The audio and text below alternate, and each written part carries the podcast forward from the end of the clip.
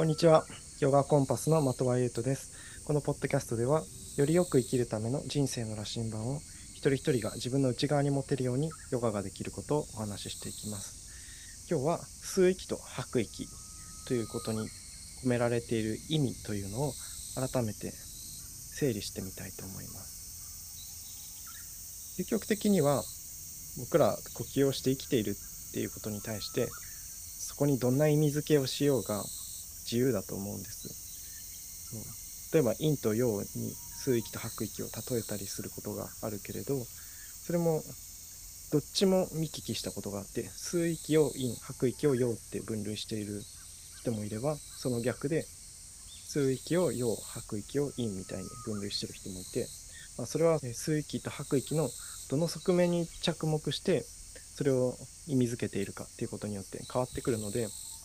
まあそれはどっちが正しいっていう話ではなくてどこに注目しているかっていう話だと思うんですね。で一つ今日は僕なりにというか僕が先生から教わった言い方で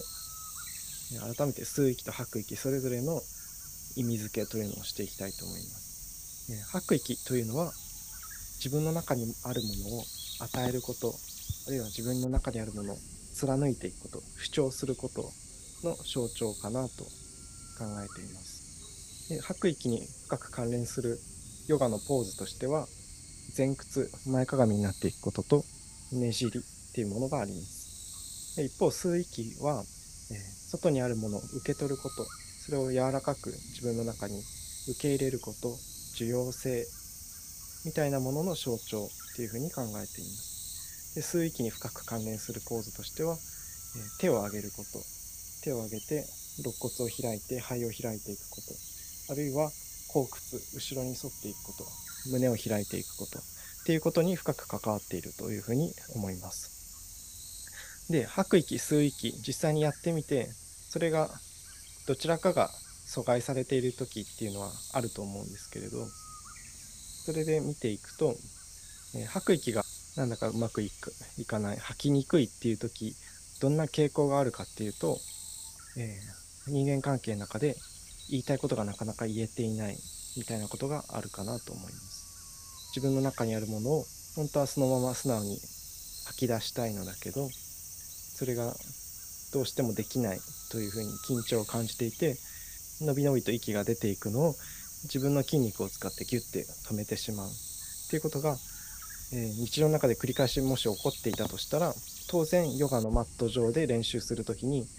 深く息を吐こうとしてもその吐く息が阻害されてくるっていうことは、まあ、すごく考えられることだと思うんですね。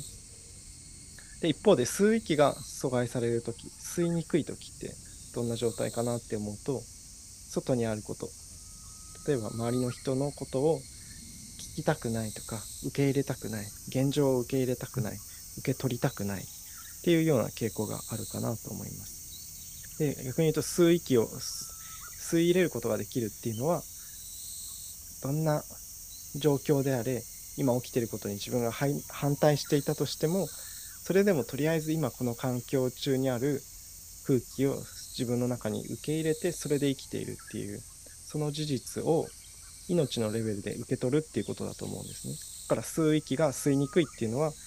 この今の現状目の前で起きていることを受け取りたくないっていうことの表れだなと僕は捉えています。じゃあ、そうすると、えー、吐く息、吸う息、それぞれに何かしら阻害されている感覚があるときは、それを整えていく実践っていうのも、まあ、必然的に導き出せるわけですけど、えー、吐く息がちょっと阻害されている時っていうのは経験的に言うと、えー、前屈とかねじりみたいに吐く息を吐きながらゆっくり体を折り曲げたりねじったりしておへそを背骨に近づけていくような動きを補助としてやってあげると、えー、より深い吐く息が吐けていくっていう感覚があります。で一方でじゃあ吸う息が吸いにくい時っていうのはさっき僕は吸う息に関連するポーズで手を上げるとか後屈胸を開くポーズっていう言い方をしましたけどじゃあ吸う息が吸いにくい時はそういう手を上げたり後屈のポーズをやったらいいかっていうと、まあそれをやってみて吸う息の心地よさが戻ってくるならそれでいいと思います。ただその直接的に吸う息を促進するポーズをやって吸う息が回復してくるっていうのは経験的に言うとまだそんなに吸う息もバランスが乱れてなかったのかなっていう時です。だから本当に吸いにくい吸うのが難しいっていう状況になっちゃった時は吸う息を直接強化していくっていうのはちょっと難しいなっていうふうに感じていてむしろ吐く息をちゃんと吐き出してあげるとえあとは自然に吸う息が入ってくるっていうことがあると思うんです。僕の先生の言い方だと吸う息っていうのは努力の正反対でただスペースを空けて待っていればそこに空気が流れ込んでくるんですよね。実際解剖学的に見てもその吸う息っていうのは吐く息を押し出すと肺の中の気圧が下がるからちゃんと呼吸が入ってくる軌道が確保されていれば気圧の下がった肺に対して自動的に空気が流れ込んでくるものなんですよね。だから自分から積極的にスーッと吸い入れるというよりはただスペースを空けて待っているとそこに流れ込んでくるみたいなイメージだと思うんです。ただそこにしっかり流れ込んでくるためにはまず古いものをしっかり吐き出すっていうことがやっぱり必要でそうするとまずはしっかり吐くっていうことが重要になるのかなと思います。とはいえ、今お話ししたことは、まあ、あくまで一般的な原則だし、あえて分かりやすく吸う息、吐く息っていうのを対比的に取り上げてみただけなので、当たり前ですけど、呼吸っていうのは吸って吐いて、吐いて吸ってっていうのが切り離せないこととして存在しているので、どちらかが阻害されているっていうことは、本当はもう片方も何かしらおかしいことが起きてはいるはずなんです。だから、なんか処方箋的に吐く息が阻害されてるのね、じゃあ前屈をっていうよりは、まあ、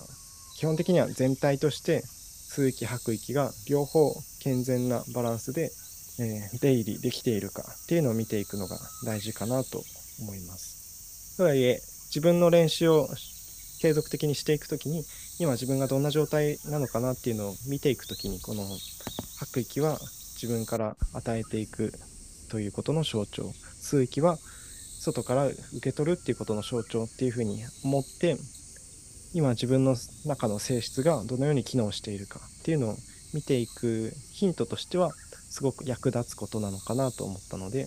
紹介させていただきました。なので一般的な原則ですのでえー、本当に活用していく時は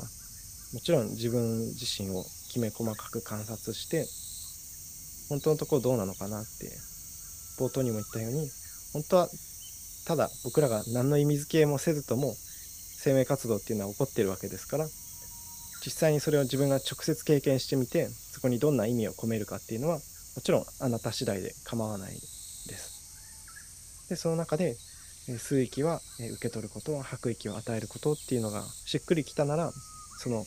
感覚に馴染んでいってもらえたらいいかなというふうに思います。では今日はここまでにしたいと思います。どうもありがとうございました。